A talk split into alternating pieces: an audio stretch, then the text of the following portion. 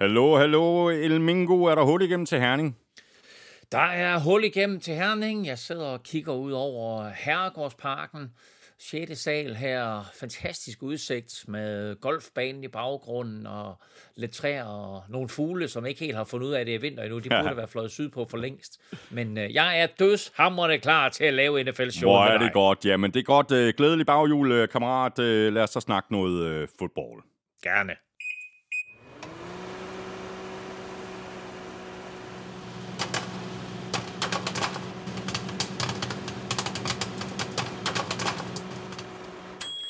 Så er vi i gang, øh, hot hot, og øh, velkommen til. Du har ørerne i nfl der er optaget live on tape, og er produceret af Kvartrup Media i samarbejde med Tafel. Og oddset fra Danske Licens Spil.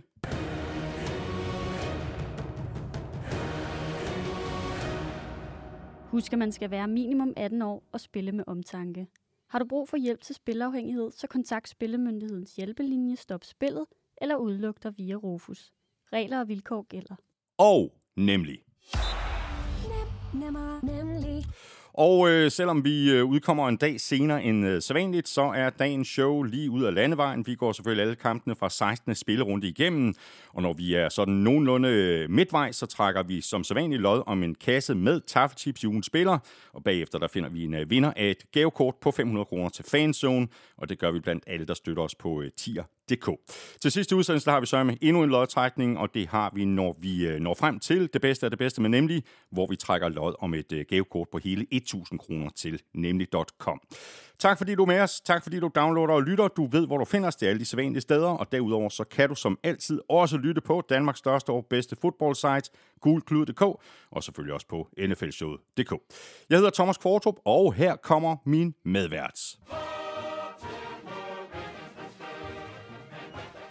Ja, Elming, øh, der var ikke så forfærdeligt meget at rafle om. Øh, Ravens øh, fight song har ligget klar på bordet i et godt stykke tid efterhånden, og nu skulle det være. Og så er spørgsmålet jo, om det var sidste gang, vi spiller den i år, eller vi også spiller den efter anden uge i februar, fordi med den her sejr over 49ers og den måde, de gjorde det på, der er de pludselig favoritter til at vinde øh, Super Bowl. Det her, det var meget imponerende, og det er meget imponerende, Øh, den måde Ravens i det hele taget har spillet på i år. Ja, det må man sige. Og både altså, deres øh, forsvar i den her kamp, og så selvfølgelig Lamar Jackson. Og der var også mange, der havde talt om øh, op til den her kamp mellem Ravens og 49ers, at ja, ja, det var første seedet i AFC mod første seedet i NFC. Men det var også en kamp mellem to af favoritterne til at vinde MVP. Og her stemplede Lamar der for alvor ind. Ja, der er ikke noget at, at rafle om nu. Altså, den her kamp øh, var øh, ikke nødvendigvis hans bedste, men det var i hvert fald ikke Purdy's bedste. Nej, det var det Og dermed, øh, så kan man sige, at hvis det kapløb om at blive MVP var reduceret til de to, så er det klart, at så trak Lamar Jackson ja. det længste strå. Man kan også sige, at skal 49ers komme med en repræsentant, så er det måske slet ikke Brock Purdy, så er det Christian McCaffrey. Mm. Øh, og udover det, så er der ikke så mange andre, der blander sig. Jeg vil måske bringe en Josh Allen på banen, som på en eller anden måde sent i sæsonen jo har vist, ja. at han er en fantastisk spiller, mm. øh, og i den grad bør tages i betragtning til øh, at blive ligaens MVP, men Bills og han var bare for dårlige i starten af Ja, det var de. Har du øh, tafel MVP's med til, til Herning? Ved du hvad? Jeg sidder simpelthen her og kigger på en pose nye danske kartofler uh. med smag af smørstegte kantereller. Fordi øh, sådan en havde jeg med til min far. Han elsker dem her. Og øh, i øvrigt, hvad var det, han sagde? Øh, nå jo, han sagde, han sagde, at jeg kunne godt lide, jeg elsker ham, jeg kunne godt lide sige til tafel, jeg kunne godt lige sige til tafel, at de der sour cream and onion, det var de bedste sour cream and onion, der var på markedet. Han havde prøvet dem alle, mente han. Han havde prøvet dem alle, men tafel sour cream and onion, det var de bedste. Det var MVP'en. Stærkt.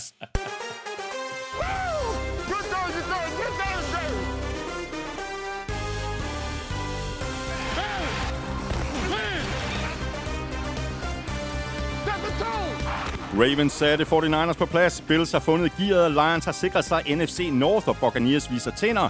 Broncos tabte et skridt med nederlaget til Patriots, og Eagles er tilbage som etter i NFC East foran Cowboys.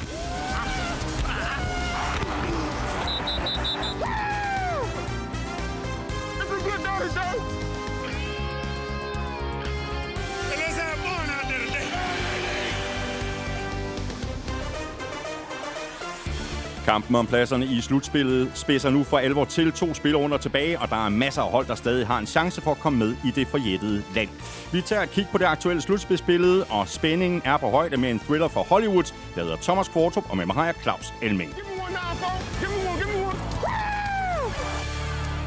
Ja, Elming, så er vi øh, i gang, øh, og så fik vi altså lige øh, endnu en fuldstændig crazy spillerunde en øh, vidunderlig spillerunde, en, en dejlig jul øh, med masser af fodbold hen over julen, og så nogle, øh, nogle vilde resultater, hvor nogle af de hold, som på en eller anden måde kunne trække fra i kampen om slutspilspladser, de alle sammen formåede øh, at tabe, mm. og øh, hvor fem hold jo øh, vandt øh, deres kamp på et play i inden for det sidste minut, og to andre kampe jo blev afgjort ved, at det sidste play ikke lykkedes. Ja.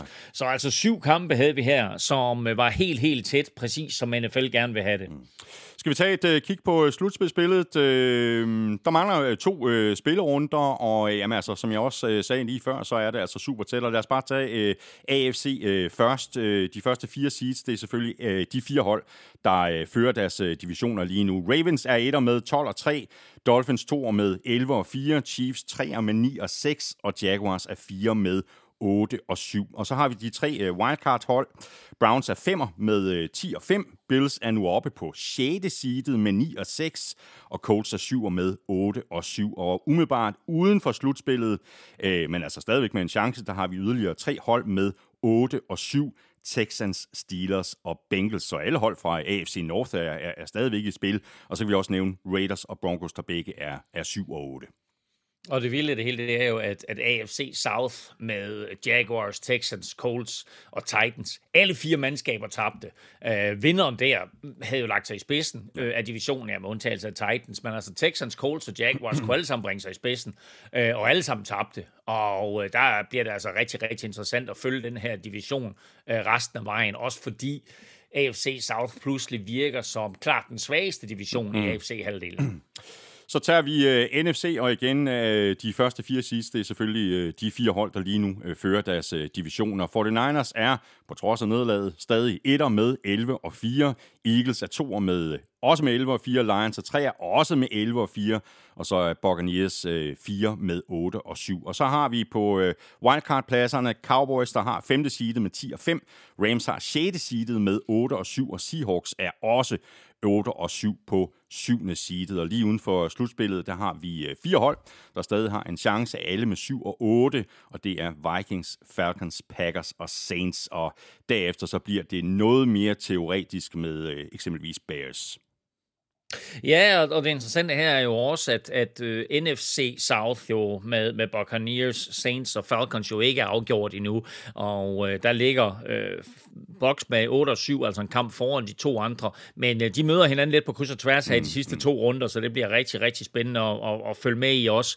Uh, jeg tvivler på, at vi får to hold. Vi har talt om, at det måske kunne lade sig gøre for to hold for NFC South, men det kan det stadigvæk, men uh, jeg tror simpelthen ikke på det, også fordi at de syv øverste nu, alle sammen er mindst 8 og 7, og i ja. modsætning til AFC-halvdelen, hvor vi jo har nogen, der ligger med præcis det samme antal sejre uden for slutspillet, så har alle de hold, der ligger uden for slutspillet her, de har altså mindst øh, en sejr mindre. Uh, Vikings, Falcons, uh, Packers og Saints er jo alle sammen 7 og 8, mens både Seahawks og Rams jo har 8 og 7 inden for den magiske grænse på syv hold. Mm. Så kan vi lige øh, runde den her del af med lidt øh, serviceinfo i forhold til øh, næste spillerunde. Der er ikke nogen mandagskampe, der er en enkelt torsdagskamp, og så er der en enkelt kamp om lørdagen, og så er der ellers 14 kampe på programmet søndag. Ja, og altså torsdag åbner med, med, med Jets mod Browns, og ja, jo, altså med Jets resultat i weekenden, der kan det da godt være, at den bliver interessant. Uh, men ellers så er det jo uh, en, en kamp mellem, hvad skal vi sige, Joe Flacco for Browns. En Joe Flacco, der har spillet for Jets, og sagtens kunne have spillet for Jets i år, men ham valgte de altså bare at lade blive siddende hjemme på sofaen. Uh, og det vilde af det hele med Joe Flacco, det er, at han sad der hjemme og ventede og ventede og ventede ind til Browns jo for, hvad er det, er det fire uger siden, ja. ringede til ham og spurgte, hey, kunne, kunne du ikke tænke dig lige at komme i træningslejr, bare lige vise, om den der arm, den stadigvæk fungerer. Mm. Og Og øh, nu er han der, hvor, øh, hvor han jo reelt øh, er manden, der kommer til at føre Browns i slutspillet, og måske lave lidt, lidt ballade i, i, i playoffs. Og så lørdag, øh, desværre klokken midt om natten, men altså er man til sådan en, øh, en, en sen julefrokost eller et eller andet, eller noget juletamtam her, øh, så spiller øh, Lions og Cowboys, øh, de to Thanksgiving-hold, så spiller de jo rent faktisk øh, mod hinanden øh, i Dallas, hvor, hvor Dallas jo ikke øh, har tabt de 15 kampe i træk. Så også en, en rigtig spændende kamp. Ja, og, så ellers fuld program, matchup, ja. og, så, og så ellers fuld program nytårsaften, øh, hvor den, den store spændende kamp selvfølgelig er Dolphins mod Ravens. Vi skal have quizzen! Åh. Oh. Det er tid til quiz, quiz, quiz, quiz, quiz. Nå, Elming, hvad har du fundet øh, frem til mig? Ja, men altså en af de spillere, vi nominerede til ugens spiller, var Mara Cooper, og det gjorde vi, fordi han havde 265 yards receiving, i øvrigt selvfølgelig kastet af øh, Joe Flacco. Øh, det er tredje gang i karrieren, at Amari Cooper han er over 200 yards, og utroligt nok, så er det sket for tre forskellige klubber. Han blev draftet af Raiders med pick 4 i 2015. Så blev han sendt til Cowboys for et første runde pick i 2018, og så løb han ind i lidt ballade der, øh, og så blev han traded til Browns i 2022, altså sidste år, øh, for et øh, latterligt øh, femte runde pick. Ja, præcis. Men hvem er den eneste anden receiver, der har grebet bolde for 200 yards for tre forskellige klubber? Uha. Bum, bum, bum, bum, bum.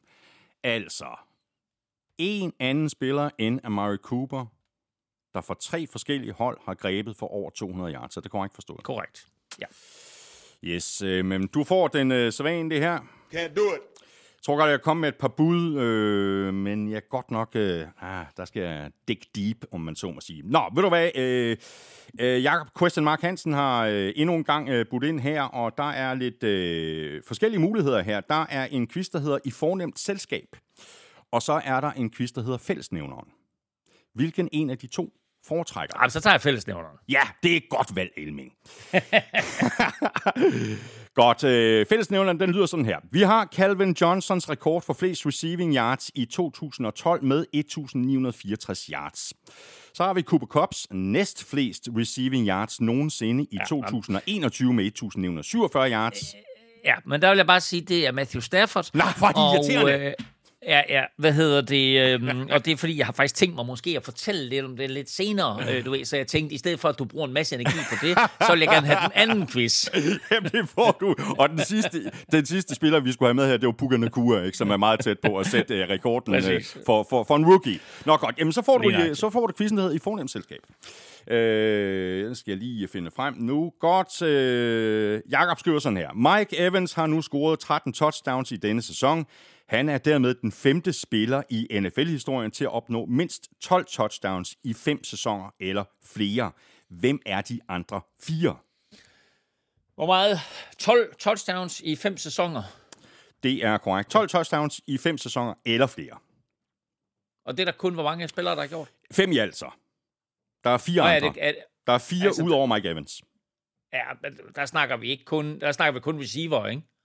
Det gør vi. Jo, det er korrekt. Okay, tak. Så, så, så fire andre receiver, eller fem andre receiver? Fire andre receiver. Tak. Godt. Så er, godt. er der styr på det. det så er Gammelfar også med. så skal vi lige uh, have styr på noget andet, fordi vi har jo et lille hængeparti med vores uh, gode venner fra uh, den danske brætspilsproducent uh, Quizzone. Vi skal nemlig have fundet den sidste vinder af, af fire af de mest populære brætspil fra Quizzone til en samlet værdi af 1.350 kroner. Og hvis du har budt ind på sidste uges uh, quizspørgsmål på mailsnabla.nflshow.dk, ja, så kan det være, at det er dig, der er den uh, heldige vinder. Og uh, Jacob Question Mark Hansen og jeg uh, gjorde faktisk i fællesskab i nælderne i sidste uge uge, og Jakob han øh, skriver en lille forklaring her. Hvad får man, når man kombinerer en quizmaster, født i 90'erne, med en vært, der er så gammel, at han ikke engang kan huske, at han er født den 7. november? Svaret er desværre en quiz med fejl.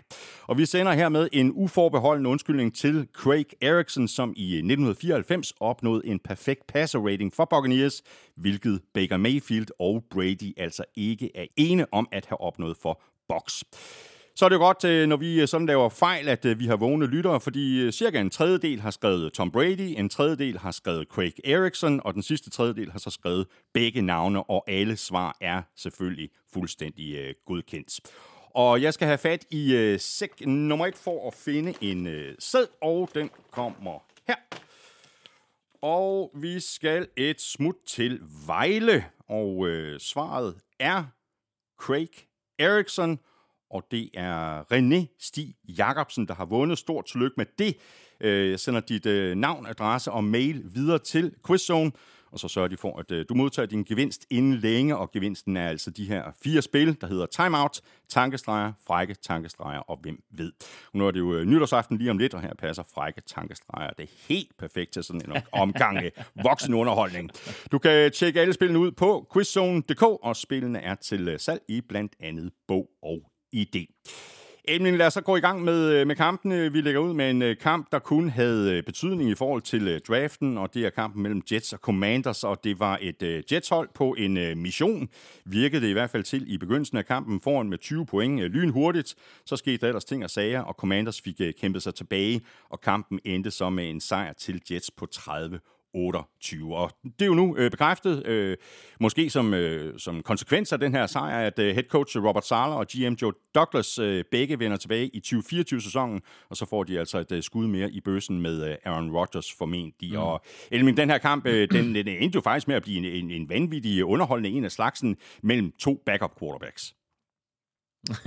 ja, det endte jo med at blive to backup quarterbacks, fordi uh, Jets uh, startede uh, Trevor Simeon, den fjerde quarterback uh, for dem i år, og uh, Washington, de bænkede jo for anden uge i træk Sam Howell, uh, og for anden uge i træk var angrebet jo langt, langt bedre med uh, Jacoby Brissett på banen. Uh, Brissett, han ramte på 10 af 13 for 100 yards og touchdown. Howell, han var jo helt væk. Altså 6 af 22 for 56 yards og to interceptions, og fører NFL interceptions nu med, med 17. Um, Brissett kommer ind. Øh, på det tidspunkt, der er Commanders bagud med 27-7, og så fører han dem ellers til tre touchdowns i træk, og så er de pludselig en two-point conversion, øh, og så er de pludselig foran 28-27. Øh, og så tænker man, hold da kæft, det her, det er jo, det er jo vanvittigt, at et Jets mandskab og Jets forsvar kan kollapse på den måde. Øh, men altså, så ved jeg ikke, så lige pludselig, så viser øh, Jets angreb jo også til, og Trevor Simeon, han fører dem til et field goal, og så kommer øh, Greg the Lake, øh, Greg Sørlein ind og, og sparker, var det 54 yard field goal, og sådan noget. Det er ikke sådan en dramatisk afslutning. Uh, men altså for Washington vil jeg sige, uh, endnu et, et pinligt nederlag, men altså set på den positive side, så giver det dem jo uh, forløbet lige nu, pick 3 uh, i draften. Mm. Så vil de have en ny quarterback, uh, så har de jo alle muligheder nu med, med, med Caleb Williams, eller Drake May, og Jaden Daniels, ja, eller hvem det ja. måtte være.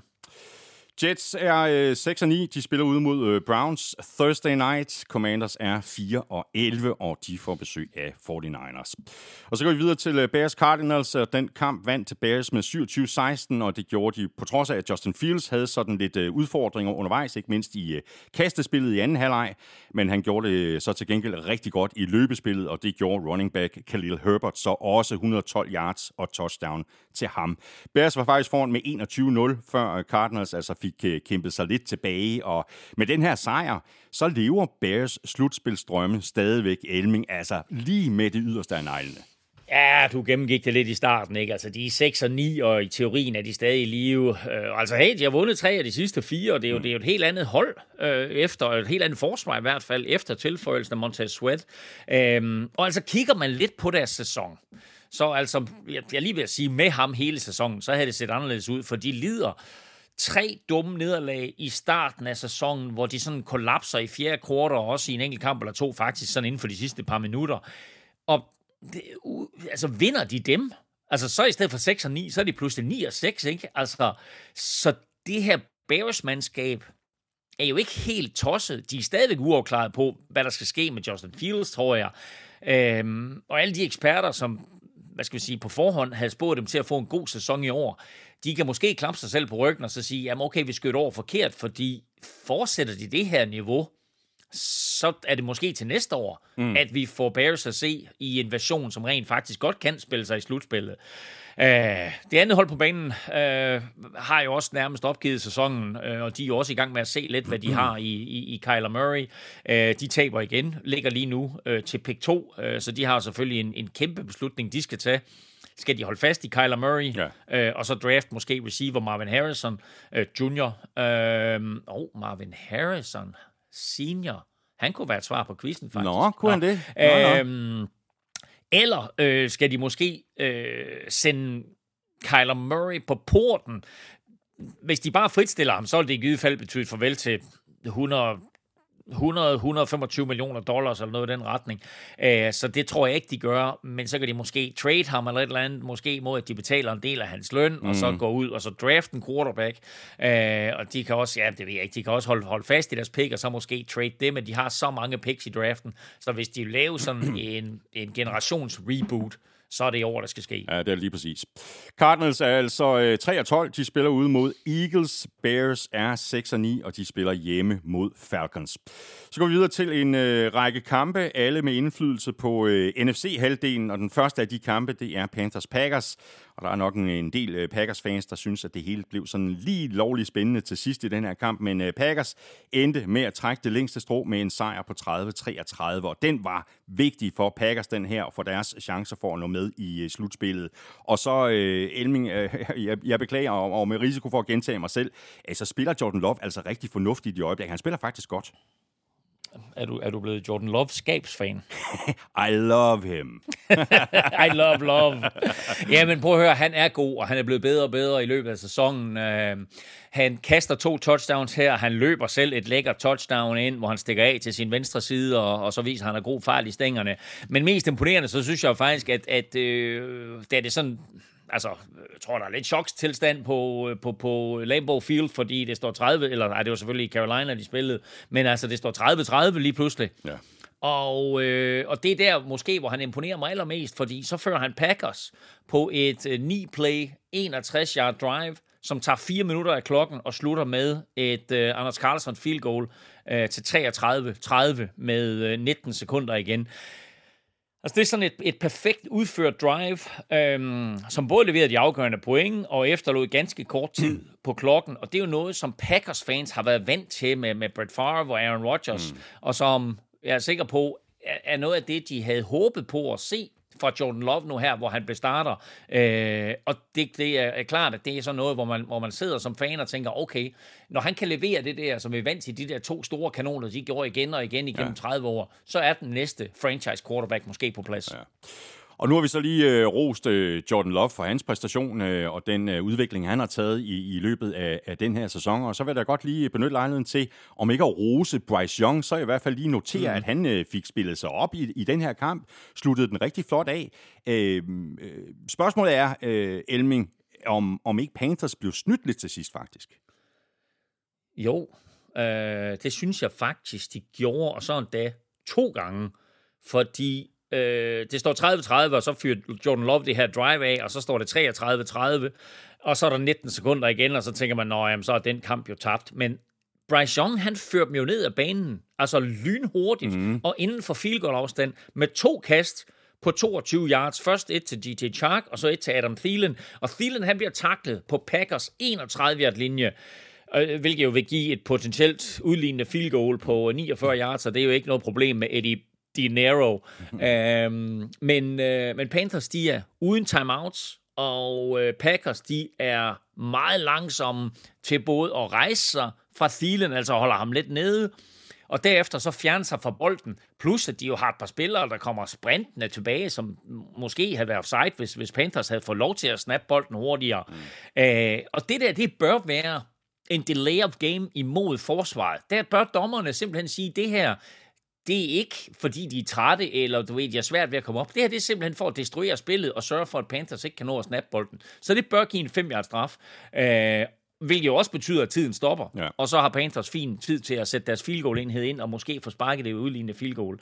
Øhm, og dernæst synes jeg jo faktisk, at da Bryce Young, på trods af alt det her virak, kommer op, får snappet bolden og får spiket bolden, der hvis man kigger på det officielle ur, så bliver den snappet på omkring et sekund og den rammer jorden med omkring et halvt sekund.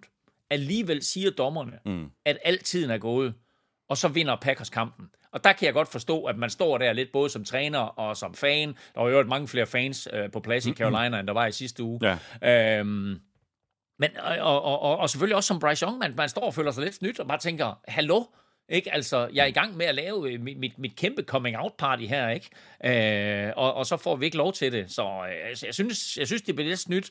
Men, øh, men Packers vinder, men altså, øh, som du lidt siger, øh, flot kamp af Bryce Young. Et mm. par mhm. lækre touchdowns til DJ Chark. Øh, og jeg synes, at det vi har set for Bryce Young, i de sidste par uger, og sådan et par gange undervejs i løbet af sæsonen. Ja, det peger den rigtige altså, retning. Der er der håb, der er, ja, der er der, håb, der er der lys for enden af tunnelen. Ja, det er der lige præcis. Men øh, der er ikke meget øh, lys for inden af tunnelen for, for Panthers øh, i den her sæson. De er lige nu øh, 2 og 13, og de spiller ude mod Jaguars. Packers de er 7 og 8, og de spiller ude mod Vikings Sunday Nights. Øh, rigtig spændende opgør øh, lige der øh, internt i øh, divisionen. Og lige præcis øh, Vikings, de tog jo øh, imod et øh, andet hold fra divisionen i søndags, øh, nemlig Lions, der var på besøg, og de kunne så, øh, efter at det blev noget spændende til allersidst, tage retur til Detroit med en sejr på 30-24 i bagagen. Sejren var så ikke det eneste, de kunne tage med sig hjem. Noget lidt mere specielt for Lions, så kan de nu også bryste sig af at have vundet NFC North. Og ikke bare det, men have vundet NFC North for første gang mm-hmm. nogensinde. Mm-hmm. uh, NFL lavede divisionerne om i 2002, gik fra seks divisioner til otte divisioner, og der så NFC North uh, dagens lys. Siden da, der har Lions ikke vundet en divisionstitel. Det er der kun et andet hold, der ikke har præsteret. Ved du hvem? Øh... Den, den sædvanlige pryggelknappe. Som også kommer i slutspillet i år. Cleveland Browns, selvfølgelig. Nå, okay, jeg troede, du var i samme division. Nå, okay. Nå, nej, nej, nej, undskyld, nej, nej, nej, undskyld, undskyld, undskyld, nej, nej, nej. Uh, de er, det, uh, Lions og, og, og Browns uh, er de to eneste, der ikke havde vundet deres division. Uh, Browns vinder uh, heller ikke i år, så, og de har faktisk ikke været i slutspil, eller de har ikke vundet en division. Browns har ikke vundet en division siden 1989, ikke? Wow. Altså, så det er 34 år siden. Dengang, der hed deres division AFC. Central. Øh, og Lions havde så ikke vundet en division, siden de var i NFC øh, Central. Det var så tilbage i 1993, i øvrigt, som jeg husker det, Barry Sanders rookie-sæson. Øh, men, uh, men nu, de, uh, nu de vinder. De har vundet NFC North, og det betyder så også, at de får en slutspilskamp på hjemmebane for første gang mm.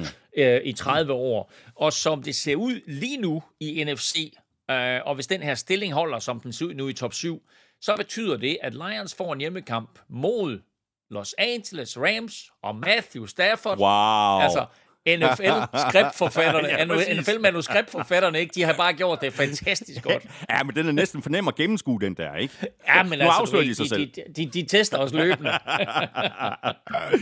I forhold til Vikings, øh, så blev øh, deres, jeres sæson jo kørt noget af sporet, øh, da Kirk Cousins han blev skadet. Så kom Joshua Dobbs ind, gjorde det rigtig godt i nogle kampe. Så gjorde han det ikke så godt, og nu har Nick Mullins så også fået en, en, en chance. Meget kan man sige om Nick Mullins. Det her, det var sådan en, en noget op- og ned kamp for ham. Så har jeg ikke sagt for meget, vel? nej, nej, nej. Altså, øh, lad os tage det positive. Han kaster for vanvittige 411 yards og to touchdowns. Det negative, mm. han kaster fire interceptions, exactly. som jo i den grad bliver afgørende for kampen. Altså prøv at høre, uden de fire interceptions, så vinder Vikings jo den her kamp rimelig overlegent. Øh, men øh, ligesom, lige så vild øh, Mullins han var til tider, lige så forfærdelig var alle hans fire interceptions. Og den sidste er jo lige til at, at græde lille af tårer over, ja. fordi øh, han har Justin Jefferson fri på et linjen og så kaster han en karklud øh, afsted, som ikke er set øh, siden øh, Bobby Bøjgaard, han øh, forsøgte sig øh, på kvægtorvet med, med bolden, når vi var færdige der midt om natten. Øh, men øh, men det, er, det er en helt anden historie. Øh, Mullins Øh, bliver interceptet her på, på, på, på det sidste Vikings play af, af Lions uh, safety, uh, defensive back uh, i Fiato Malifonwu, uh, som også laver to sacks i kampen, og faktisk her i sin, uh, sit tredje år i NFL har, har spillet en virkelig, virkelig, virkelig god sæson. Uh, Justin Jefferson var tilbage for Vikings, uh, griber seks bolde for 141 yards, og han mangler altså kun 170 yards, eller små 180 yards, i at nå 1000 yards på sæsonen, hvilket er lidt vildt til at betragtning af, at han kun har spillet syv kampe plus en, øh, en quarter, så øh, det er klart, at han er ikke i spil til Pro Bowl, fordi han har siddet ude så meget, men det er altså stadigvæk en, en vanvittig dygtig receiver, som, øh, som er lidt glemt i år, fordi han har været så meget skadet. Ja. Og så lige apropos skade, øh, kæmpe katastrofe for Vikings, hvis det er sådan, at de håber på stadig at komme i slutspillet. Titan TJ Hawkinson bliver ramt hårdt, øh, hvor en spiller går lavt på ham, helt lovligt hit, ingen problemer der, men øh, han ødelægger øh, korsbåndet og ledbåndet i det ene knæ, skal operere, så er selvfølgelig færdig for sæsonen, og, og og øh, tvivlsomt, om han når at komme tilbage til sæsonstart næste år. Og altså en vigtig brik for det her Vikings-angreb. TJ Ja, ja, helt sikkert. Ja. Vikings øh, er 7 og 8, og de spiller øh, altså hjemme mod øh, Packers. Sunday Night Lions, de er 11 og 4, og de spiller ude mod Cowboys, og det gør de lørdag aften eller natten til søndag dansk tid. Så har vi en af Monday Night-kampene, Eagles-Giants, øh, et øh, internt opgør i NFC East, og her var Eagles selvfølgelig øh, store favoritter, men efter tre nederlag i træk, så var der ikke råd til at ryste forfærdeligt meget på hånden, og Giants ville øh, som øh, divisionsrivaler selvfølgelig gerne være med til at kaste lidt grus i maskineriet hos Eagles, men Eagles vandt med øh, 33-25, efter de øh, førte med øh, 20-3 ved pausen, og det var jo rent faktisk tæt på, at de smed den her sejr væk. Ja, og, og det er jo bare ikke det Eagles-hold, vi er vant til at se. Altså en, en kamp, som, som, hvor de foran så stort og dominerer så meget. Altså der sidste år, der havde de bare kørt den stensikkert hjem, men altså der er bare et eller andet, der ikke kører som smurt for Eagles i år. Øh, og de laver jo faktisk så mange fejl, at de ville have tabt den her kamp til en bedre modstander. Øh, de fumbler anden halvlejs første kickoff, mm. som omgående fører til et Giants touchdown. Jalen Hurts kaster en pick 6, som jo også øh, naturligvis giver et touchdown. Mm. Så står det pludselig 2018, ja. og øh, Giants er helt med i kampen igen. Så kommer Eagles foran med, med et field goal og, og touchdown, så er det pludselig foran 30-18, og så virker kampen igen afgjort. Og så igen sådan lidt ukarakteristisk for, for Eagles, så tillader de et, et langt touchdown af Darius Slayton, 69 yards, og så er kampen igen øh, tæt. Og så slutter det hele jo med en Hail Mary, Altså, øh, hvor, hvor Giants jo øh, kaster dybt. Ty- Tyra Taylor er kommet ind og kaster dybt øh, i endzonen, og så det, laver øh, rookie Killy Ringo en interception, og så er kampen afgjort. Men det er jo vildt, at det skal blive så tæt for Eagles i en kamp, som de styrer og dominerer ja. totalt i de første 30 minutter, øh, og ender med at få kæmpe problemer. Og det gør de jo faktisk i det øjeblik, at Giants sætter, hvad skal vi kalde det, en, en ægte NFL-quarterback mm-hmm. ind i form af Tyra Taylor Ja. og bænker Tommy DeVito. Ja, og øh, kan vi ikke sige, Elming, altså, øh, det var sjovt det her med Tommy DeVito, så længe det varede. Øh, er, vi, er vi ikke ved at være et, et, et sted efterhånden, hvor vi mere eller mindre kan, kan spørge, om det her det ikke er tæt på at være ja, øh, finito for DeVito? you is funny, you is funny. Uh, jamen altså, uh, Giants vælger simpelthen at bænke DeVito i pausen. Uh, de er bagud 20-3. Uh, han har været forfærdelig. Han har ramt på 9 af sine 16 kast i første halvleg for uh, beskedne 55 yards, men virkede konstant uh, forvirret og overmatchet og gør jo det, uh, hvad skal vi sige, skræmte quarterbacks tit gør, nemlig at kigge på presset, i stedet for at kigge ned ad banen ja, og finde ud af, hvor har man en åben receiver. Um, og helt ærligt, det er jo ikke fordi, vi har siddet her i NFL-showet og været imponeret over hans spil, øh, men vi har syntes, at historien var sjov, og øh, han har vundet nogle kampe, og, og, og givet Giants-fans jo også en, øh, noget at hæppe på i en Ja, og noget- sæson ellers. Og også noget energi, ikke? Jo, øhm, jo, der kommer noget energi, og der er hele den her persona, og hele det her italienske halløj, ikke, du ved, som, som selvfølgelig også var meget sjovt. Øh, og som han i øvrigt selv er gået hen og blevet lidt træt af. Han har i øvrigt fyret ham der agenten der, fordi han lavede et eller andet fuck op på en eller anden restaurant, og, og sagde også til Giants uh, Somi-team, de, uh, Giants Somi-team kommer til ham og siger, hey, vi skal lave sådan en, uh, en top 5 over Sopranos uh, citater, og sagde, det gider jeg ikke. Nej. Så altså, du ved, så han er selv også lidt blevet lidt, lidt træt af det der, ikke, du ved, og, og jeg tror egentlig, at han vil gerne derhen, hvor han bliver betragtet som en NFL-spiller, mm. og ikke som, og ikke som en eller anden karakter. Mm. Øh, men altså, den måde, han spiller på her, der er han en karakter, og ikke en NFL-spiller, fordi, øh, øh, altså, ja, vi har da set ham vinde nogle kampe og sådan noget øh, for, for, for Giants, men altså, øh, her der får vi bare at se, at han ikke er, øh, at han ikke har NFL-kaliber, fordi da Tyra Taylor han kommer ind, så får du en spiller ind, der er meget mere rolig, mm. meget mere effektiv, og både, både flytter bolden og sætter point på tavlen. Og øh, det er, vi er også der, hvor, hvor head coach Brian Dable jo har været ude og, og, og ikke ville sætte navn på, hvem der starter på søndag mod Rams. Så må ikke hele den her øh, kærlighedsaffære, øh, histoire de l'amore, øh, den, er, den, den, er, den er slut med det Vito. Eller for at bruge dit ord, den er finito. Finito for det Vito. Ja. Eagles er 11 og 4, de spiller hjemme mod øh, Cardinals. Giants er altså 5 og 10, og de spiller hjemme mod Rams. Og det øh, kører for Rams i øjeblikket. I torsdags der nappede de en øh, sejr hjemme over Saints på 30-22. Super vigtig sejr for Rams, og selvfølgelig samtidig et super ærgerligt nederlag for Saints. For begge holds vedkommende naturligvis med øjnene rettet stift mod en øh, slutspilsbillet. Og den ligger altså noget mere til øh, højre benet for Rams nu på 6. seedet. Endnu en rigtig god kamp med Matthew Stafford, og så bliver vi bare øh, nødt til endnu en gang øh, at, at, at fremhæve Rams øh, bud på øh, Offensive Rookie of the Year, Puka Nakua, der bare fortsætter med at imponere. Ja, og altså med, med skaden til øh, CJ Stroud i Texans og, og Pukas vilde sæson, så er der da en chance for, at han bliver Rookie of the Year.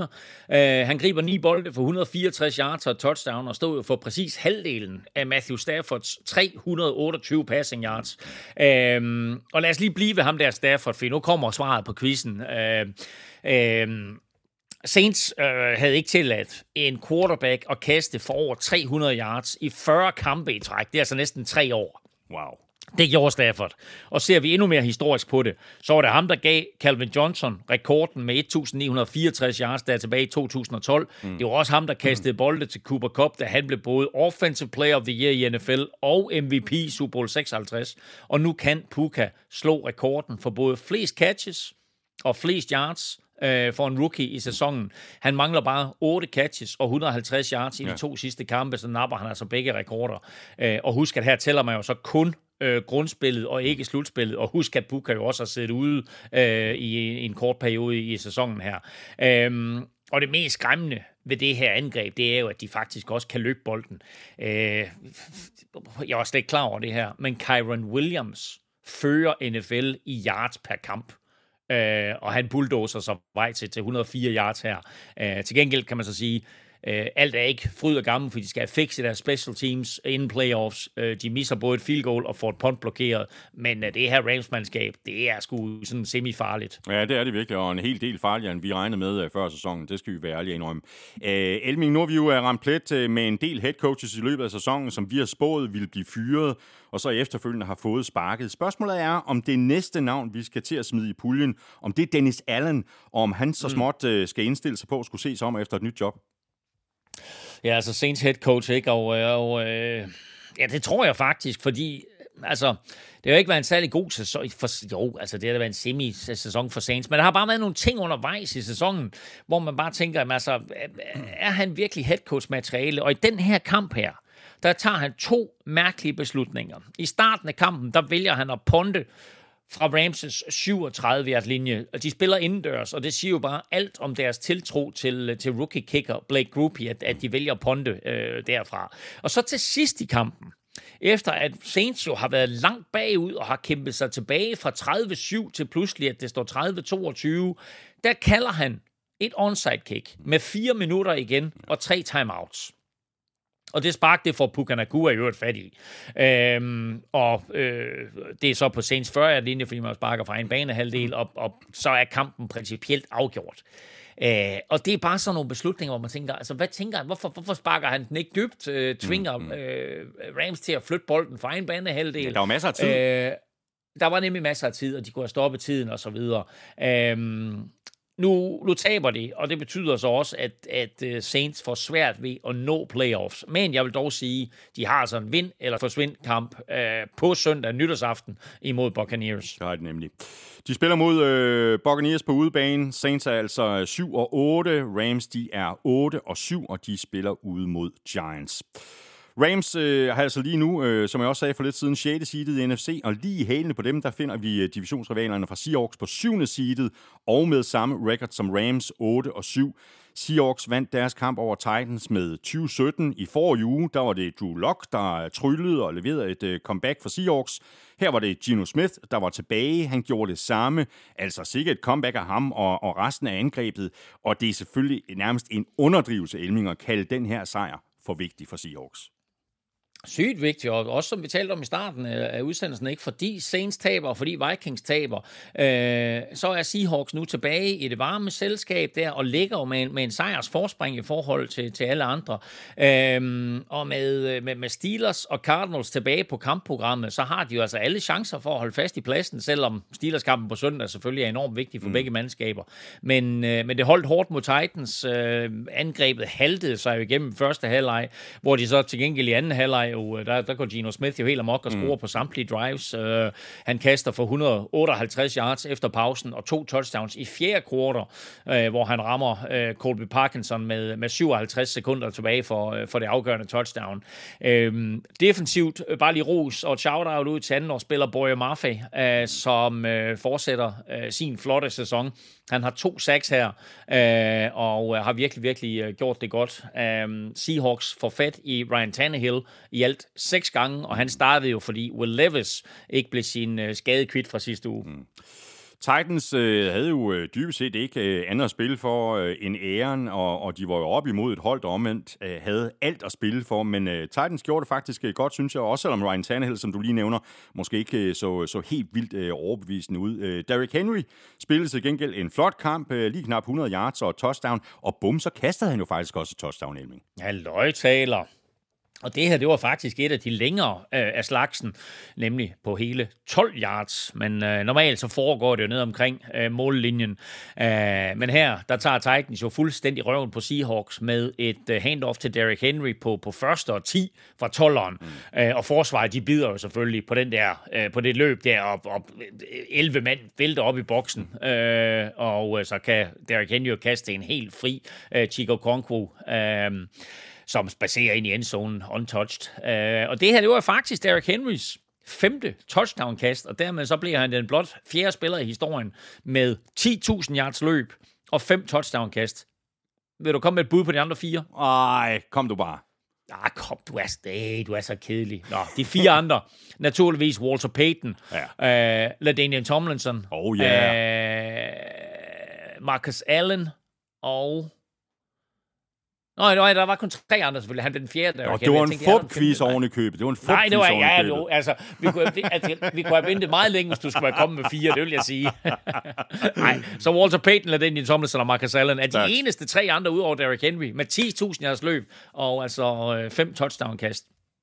Uh, Titans, Altså, Titans havde jo alle muligheder for at vinde den her kamp. De dominerer opgøret i, i, i første halvleg, og de førte jo stort set hele vejen igennem. Øh, de havde flere yards end Seahawks. De havde også bolden i 8 minutter mere mm. end uh, Seahawks, men de måtte altså se Gino Smith vinde kampen til sidst der. Og så vil jeg lige komme med et shout-out uh, til kicker Nick Folk.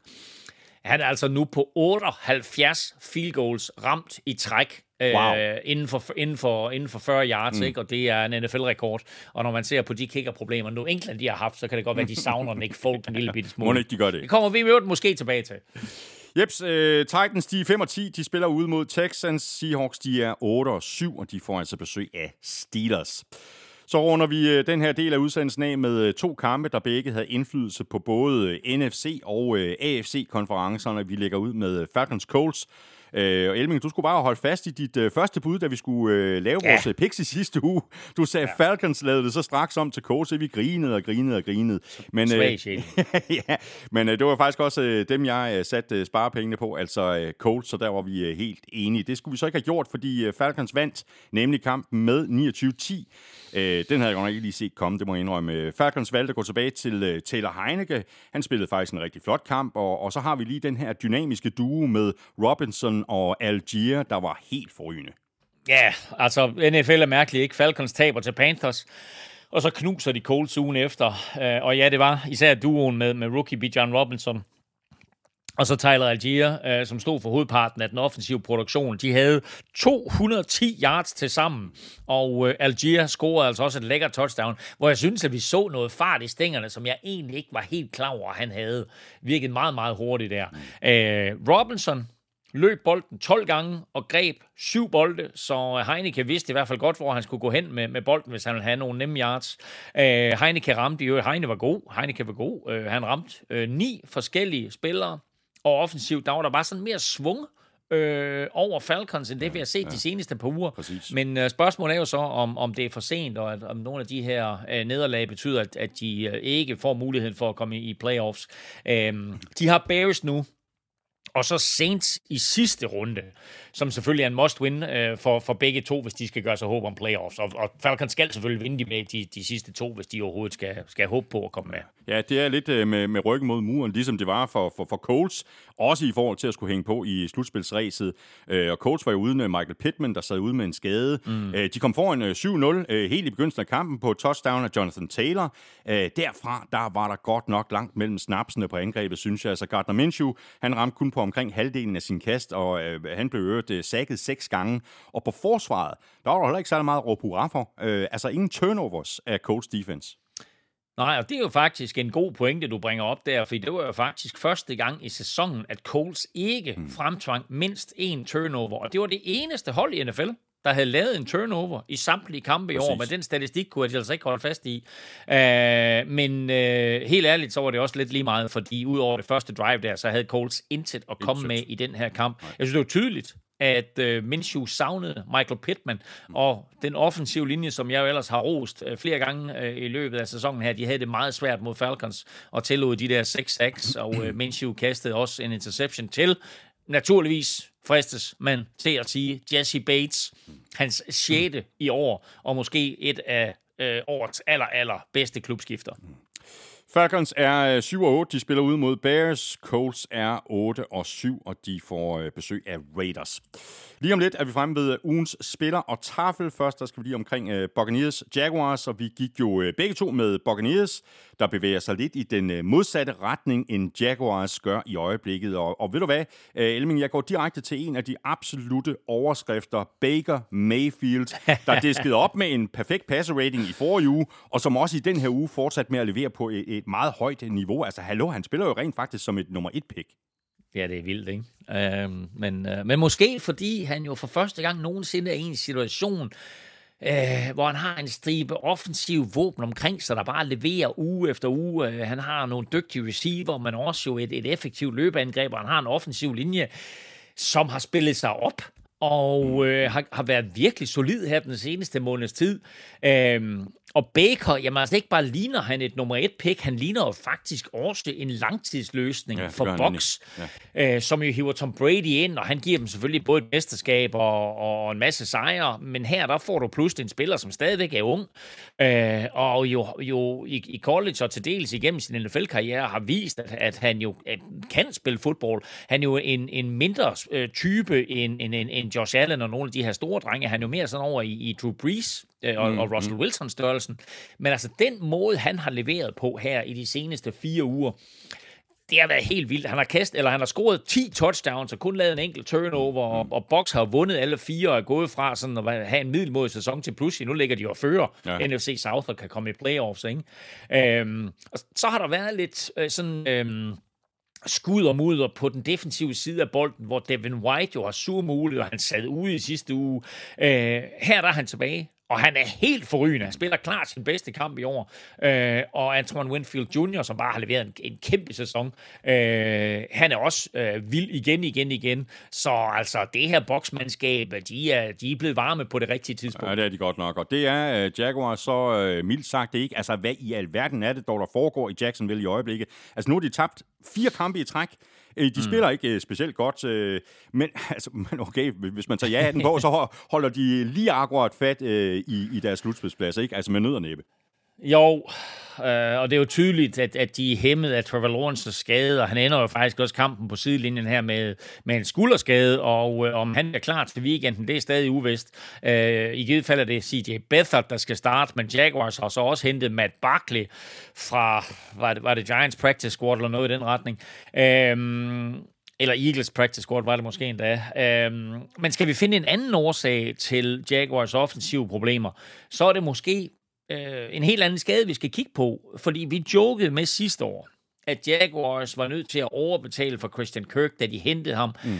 Men det her angreb har været helt ved siden af sig selv, efter han blev skadet for en måned siden.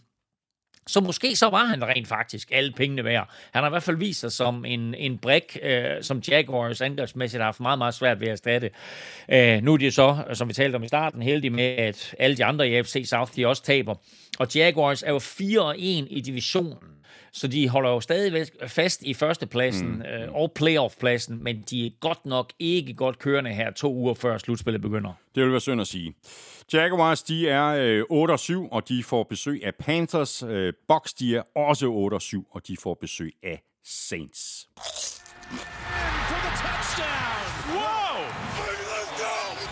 Ugen spiller præsenteres af Tafel. Jebsen, øh, så er det altså nu, at vi skal have fundet en øh, heldig vinder af en øh, kæmpe kasse med taffetips. Vi er nemlig fremme ved ugens spillere, og hvis du har sendt dit bud ind på mailsnablag.nflsød.dk, så har du i hvert fald givet dig selv chancen. I går der nominerede vi øh, kicker Jason Sanders, wide receiver Amari Cooper, wide receiver George Pickens og hele Ravens defense. Og det blev øh, sådan en afstemning, der blev øh, delt op i to. Nedefra der fik George Pickens 8% af stemmerne, Jason Sanders fik 9%, og så er der ellers noget at springe op til Amari Cooper med 40%, og Ravens defense med 43%. Og så er resten jo så op til mig, Elming. Jeg skal jo lege stand-in for lykkens skud inde, og det må jeg også se, om jeg, kan, om jeg kan finde ud af. Jeg har i hvert fald øh, lappen øh, nede her i øh, sæk nummer to. Og jeg hiver en seddel op, og der er blevet stemt på Cooper. Og vi skal et smut til Brøndby Strand, og øh, det er Steffen Jørgensen sikkert øh, rimelig godt tilfreds med at høre, fordi det er nemlig ham, der er blevet udtrukket. Og tillykke med det, øh, Steffen. Jeg sender dit øh, navn og adresse videre til øh, Frederikke, a.k.a. Snackweapon, lidt senere i dag, og så sørger hun for, at du modtager din gevinst inden længe. Alle har chancen igen næste uge. Det er bare med at følge med på vores øh, forskellige Somi-kanaler, hvor vi lægger nomineringerne op. Øh, som regel gør vi det om mandagen, og så kan du altså stemme på din øh, favorit på mail Du skriver dit bud i emnelinjen, og i selve mailen skriver du dit øh, navn og adresse. Og så skal vi øh, videre med øh, lodtrækningerne. Jeg skal lige have byttet rundt på nogle af de her papirsække. Nu handler det nemlig om et øh, gavekort på 500 kroner til fanzone.store, og dem, der har chancen for at vinde i den lodtrækning, det er alle, der støtter os på tier.dk. Og jeg har en øh, sæd her, og det er jo, øh, jo en øh, mailadresse, og det er, ja, enten er det EA Frederiksen, eller også er det EA Frederiksen, øh, har været med os øh, helt tilbage øh, fra september 2021. Stort tillykke med det. Øh, Frederiksen, øh, du får en, øh, en mail lidt senere i dag med en øh, gavekortskode på 500 kroner til Fanzone. Kæmpe stor tak for støtten på tier.dk, både til dig og til alle andre, der støtter, uanset beløbets størrelse, uanset hvor længe der er blevet støttet. Og øh, vi øh, trækker lod igen i næste uge. Alle, der støtter os på øh, tier.dk, eller via det link, der ligger øverst på nfl.dk, har chancen. Hver femmer, du støtter os med, giver dig et lod i lodtrækningen. Så er vi tilbage i øh, kampene, og det er vi øh, primært med fokus på øh, AFC, og vi lægger ud med lørdagskampen mellem Steelers og Bengals, og den endte med noget af en overraskelse med den her sejr til Steelers på 34-11. Nu var det jo ellers lige begyndt at se bedre ud for Bengals igen, men med ryggen mod muren, så gjorde Steelers det, der skulle til for at holde liv i deres slutspilsambitioner, og vi kan da bare lægge ud med at rose George Pickens, som jo også nomineret til ugens spiller, og så selvfølgelig faktisk også Mason Rudolph, der spillede en nærmest fejlfri kamp. Ja, og det var juletid, så tilskuerne elskede det, at de sang Rudolf med den røde tud, øh, formodentlig på engelsk. Øh, men han, prøv at høre, Mason Rudolph er også den bedste quarterback, vi har set for Steelers i år, og det synes trænerstaben åbenbart også. Så øh, selvom Kenny Pickett er meldt fit for fight, så har Mike Tomlin og company besluttet, at Mason Rudolph starter mod Seahawks på søndag. Øh, og det tror jeg også, at George Pickens, han er glad for, fordi han har brokket sig hele året og proklameret, at han vil væk fra Pittsburgh, mm. inden hans rookie-kontrakt er færdig, og bla bla bla. Men her der griber han fire bolde, og så tænker man, fire bolde, ja ja, det var da ikke så meget. Men de får latterlige 195 yards og to touchdowns på henholdsvis 86 og 66 yards. Det er effektivt. Og øh, Nej, og, og ved du hvad, som jeg nævnte det i sidste uge, ikke? Altså, jeg var ikke engang klar over, at Mason Rudolph, han stadigvæk var i klubben. Øh, og det er også to år siden, han sidst har startet en kamp i NFL. Men nu kan han være manden, der får Steelers i playoffs, og om ikke andet sørger for, at Mike Tomlin igen vinder flere kampe i sæsonen, end han taler. Ja. Og så har vi jo ellers øh, rost øh, Jake Browning øh, en del de seneste uger, øh, med god grund. Øh, her løb han så panden lidt mod muren, og øh, det var svært for ham og for resten af Bengals angreb øh, sådan rigtig at komme i gang i den her kamp, øh, for nu at sige det pænt. Øh, de første fem angrebsserier sluttede med punt, interception, punt, interception, og så turnover on downs. Så er det altså også svært at vinde en fodboldkamp, ikke?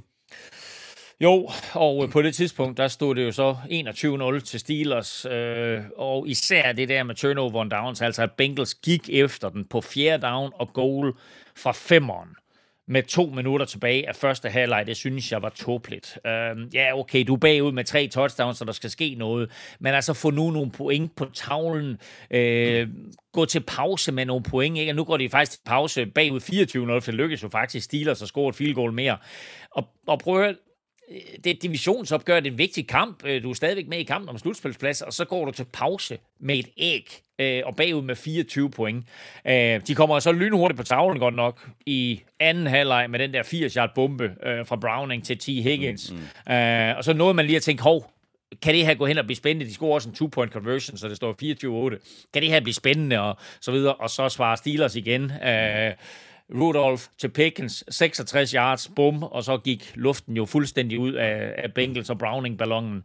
Uh, han kaster tre interceptions i den her kamp, og Bengals kunne ikke løbe bolden, og øh, så fik de en øh, ordentlig losing, som ikke ret mange havde regnet med, Nej. og også et hak i deres slutspilstrømme. Ja.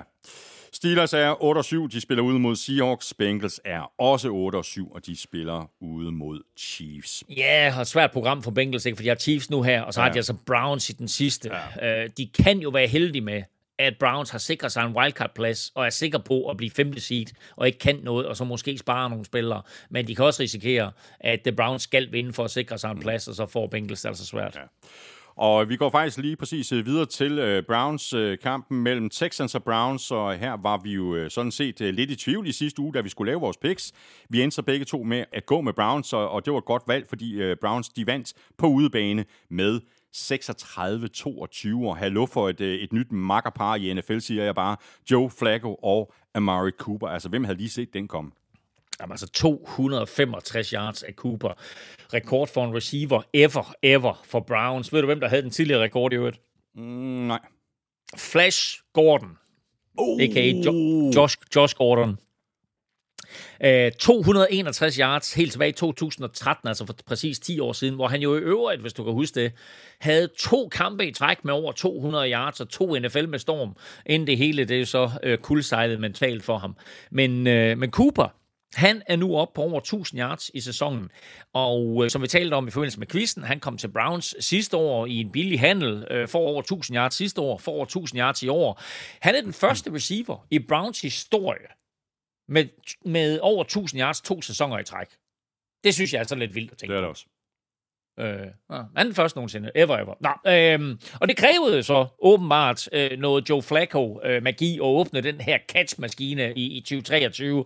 Og øh, som vi også talte om det tidligere med Flacco der, ikke? Altså prøv at høre. Browns, de er sgu farlige lige nu. Altså, de er så godt som sikre på playoffs. Mm. Joe Flacco spiller helt fantastisk, og, øh, og, og de har jo måske NFL's bedste forsvar. Øh, jeg tror ikke, at der er nogen, der har lyst til at trække dem i første runde af slutspillet. Og som det ser ud lige nu, så kunne det jo godt ligne, at de bliver femmer, og dermed får vinderen af, af AFC South. Øh, og det bliver så Jaguars eller Colts, eller måske Texans igen. Ja. Øh, og hvis det så sker, så har Texans jo forhåbentlig CJ Stroud med i, i anden omgang. Ja, uha, uha, det må man håbe for dem. Altså, Texans øh, har jo øh, øh, som, som udgangspunkt øh, gjort det langt, langt bedre i år, end nogen kunne have forudset eller drømt om. Altså, Texans er 8-7. Øh, de kan som end øh, tabe de sidste to kampe, og sæsonen har stadigvæk været en succes. Det er jo et ungt hold, det her, med masser af potentiale, men det er vel her, at, at vi godt kan slå fast, at, at Texans er et hold med CJ Stroud, og et andet uden CJ Stroud, og altså som du også lidt siger, Elming, jo før han kommer tilbage, jo bedre er det. Ja, altså helt, helt sikkert ikke. Altså ikke mindst fordi han jo forstår at sætte sine unge øh, playmakers i kasteangreb i scene. Ikke? Altså tight end Dalton Schultz var nærmest den eneste, som, øh, som Case Keenum havde succes med at kaste til, mens øh, Noah Brown og, og Nico Collins fik ganske, ganske lidt øh, i deres retning. Øh, kampen ender 36-22, men det fortæller jo slet ikke, hvor dominerende Browns var. De scorede jo alle deres 36 point, inden Texans fik scoret et offensivt touchdown. Fordi Texans eneste point før fjerde quarter kom på et kickoff return af Damian Pierce. Øh, og det kan i øvrigt vise sig at blive dyrt for Browns, fordi kicker Austin Hopkins fik en fiber i baglåret, da han forsøgte at lave takling. Det er typisk kicker, ikke? Altså, hold jer til at sparke, lad være med at forsøge at takle nogen. Bare bliv væk.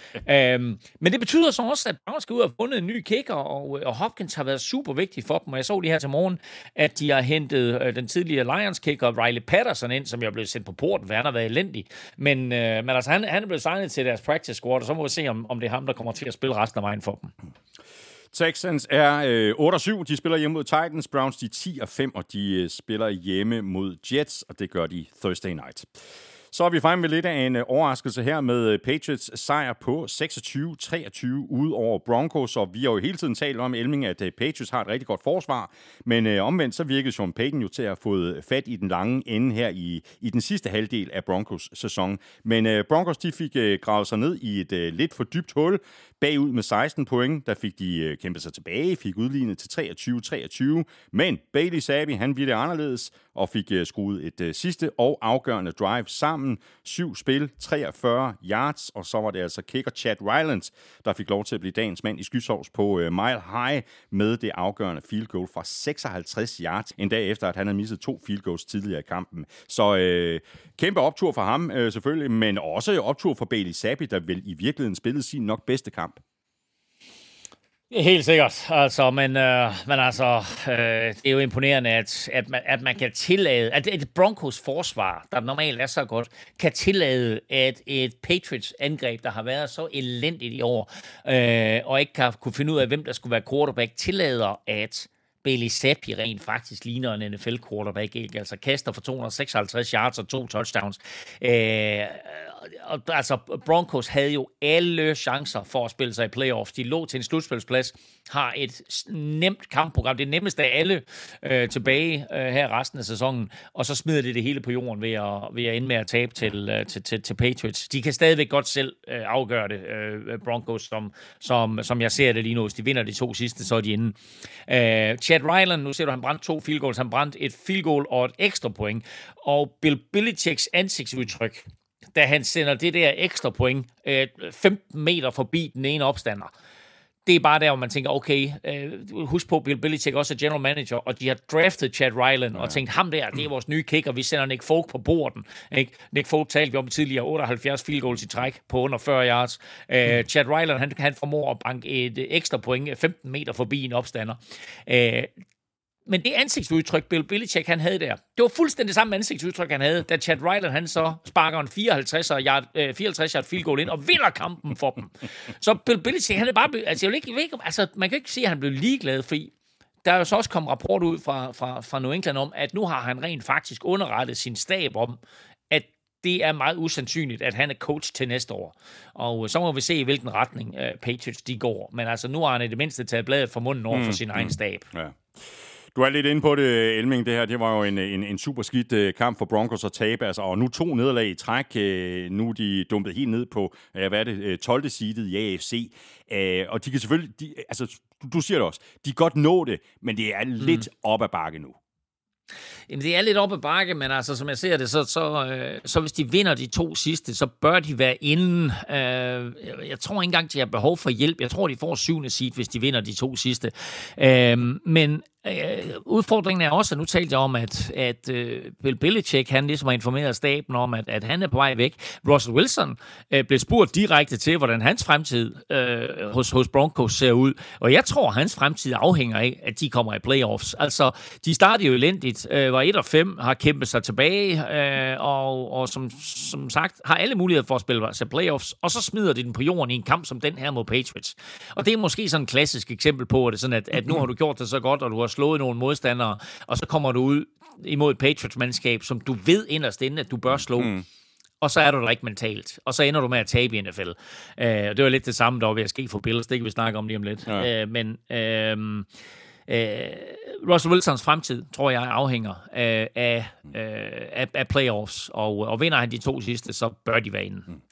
Lige nu er Broncos i hvert fald 7 8, og de spiller hjemme mod Chargers. Patriots er 4 og 11, og de skal et uh, smut til Buffalo og spille imod Bills. Og så har vi fat i den øh, første af Monday Night-kampene, og det er den mellem Chiefs og Raiders, og vi talte jo om det i sidste uge, at den kamp den godt kunne gå hen og blive øh, mere tæt og spændende, end mange nok øh, sådan umiddelbart regnede med på forhånd, og det blev den. Chiefs kunne slet ikke komme i gang på angrebet, de lagde ud med 3 gange 3 og ud, og sluttede første kvartal med minus 18 yards på angrebet. Vanvittigt. Minus 18, Minus yards, 18 yards. på et helt kvartal. Det er jo fuldstændig vanvittigt. Øh, og, og, og Elming, så, så kan man jo vælge at skyde på Chiefs og sige, at det er også bare for dårligt med deres angreb, men man kan jo også vælge at rose Raiders og deres forsvar, der jo endnu en gang øh, spillede på et meget højt niveau, og havde en, ja, vel en kæmpe del af æren for den her sejr på 2014. Nå, men selvfølgelig er det det. Også fordi de scorer to touchdowns, altså forsvaret. og det gør de på to plays i træk. Fuldstændig ligesom i sidste uge. Altså det er to uger i træk, hvor de scorer to defensive touchdowns på to plays i træk. Ja. Altså det har jeg aldrig nogensinde hørt om før. Og øh, Jack Jones scorer for anden uge i træk, laver en pick 6 for anden uge i træk, øh, og øh, det er altså en, en lidt speciel spiller her, fordi han har jo kun været hos Raiders i halvanden måned, blev fritstillet øh, af Patriots efter lidt disciplinære problemer, øh, hentet til Raiders, som jo lige havde fået ny head coach øh, i form af Antonio Pierce, midlertidigt godt nok, øh, men den måde han coacher på, der er der da en vis sandsynlighed for, at, at han rent faktisk får lov til at forblive head coach for det her Raiders-mandskab. Men han havde rent faktisk været træner for Jack Jones i både high school og college, så han kendte ham, mm. og han vidste både, hvad han fik som spiller, men måske endnu bedre, hvordan han skal håndtere ham. Øh, og vi ser jo også undervejs, at Jack Jones han flyner over et eller andet, jeg er ikke helt sikker på, hvad det var, men der, må, der går Antonio Pierce simpelthen ind på banen og henter ham. Så der er sådan noget faderfigur mm. øh, over ham i forhold til Jack Jones, og vi må sige altså, at, at de har hentet ham, det har, det, at, at de har hentet ham, og at de har fået Antonio Pierce øh, som coach, det har jo allerede givet bonus, fordi, øh, fordi Raiders, øh, de lever. Øh, og det gør de jo på trods af, at quarterback Aiden O'Connell ikke completer et eneste kast i de sidste tre quarters. Mm. Jeg gentager lige. Anden, tredje og fjerde quarter. 0 completions. Og Raiders vandt alligevel. Det er ikke sket i det her årtusinde. Ja, det er fuldstændig vanvittigt, og øh, der er jo øh, på mange måder øh, ligesom ved at tegne sig lidt et billede af det her Chiefs-mandskab, og vi har allerede talt om det en del gange i løbet af den her sæson. Altså, det kører altså ikke øh, snor lige på angrebet. Her havde de svært ved overhovedet at komme i gang, og så fortsatte den her tendens ellers med, med tabte bolde. Vi havde fumbles, og, og i den her kamp flere mislykkede forsøg øh, på at konvertere på fjerde down. Øh, spørgsmålet er, er det for meget at tale om et Chiefs-hold i krise? Altså, de fører stadigvæk AFC Vest, men det ser altså ikke overbevisende ud, vel? Nej, det er faktisk lidt sjovt, at du bringer det op, fordi øh, hvis de taber til Bengals, og så Chargers i spil u 18, Raiders vinder begge sine, øh, så vinder Raiders rent faktisk AFC Vest. Mm. Øh, nu, nu sker det næppe, men altså, det er teoretisk muligt, øh, hvilket er vildt at tænke på, og det er faktisk også teoretisk muligt, at Chiefs de slet ikke kommer i playoffs. Øh, det er til gengæld 100% sikkert, at Chiefs nu ikke længere kan blive første seed, mm. og det er vel at mærke første gang i Mahomes' karriere.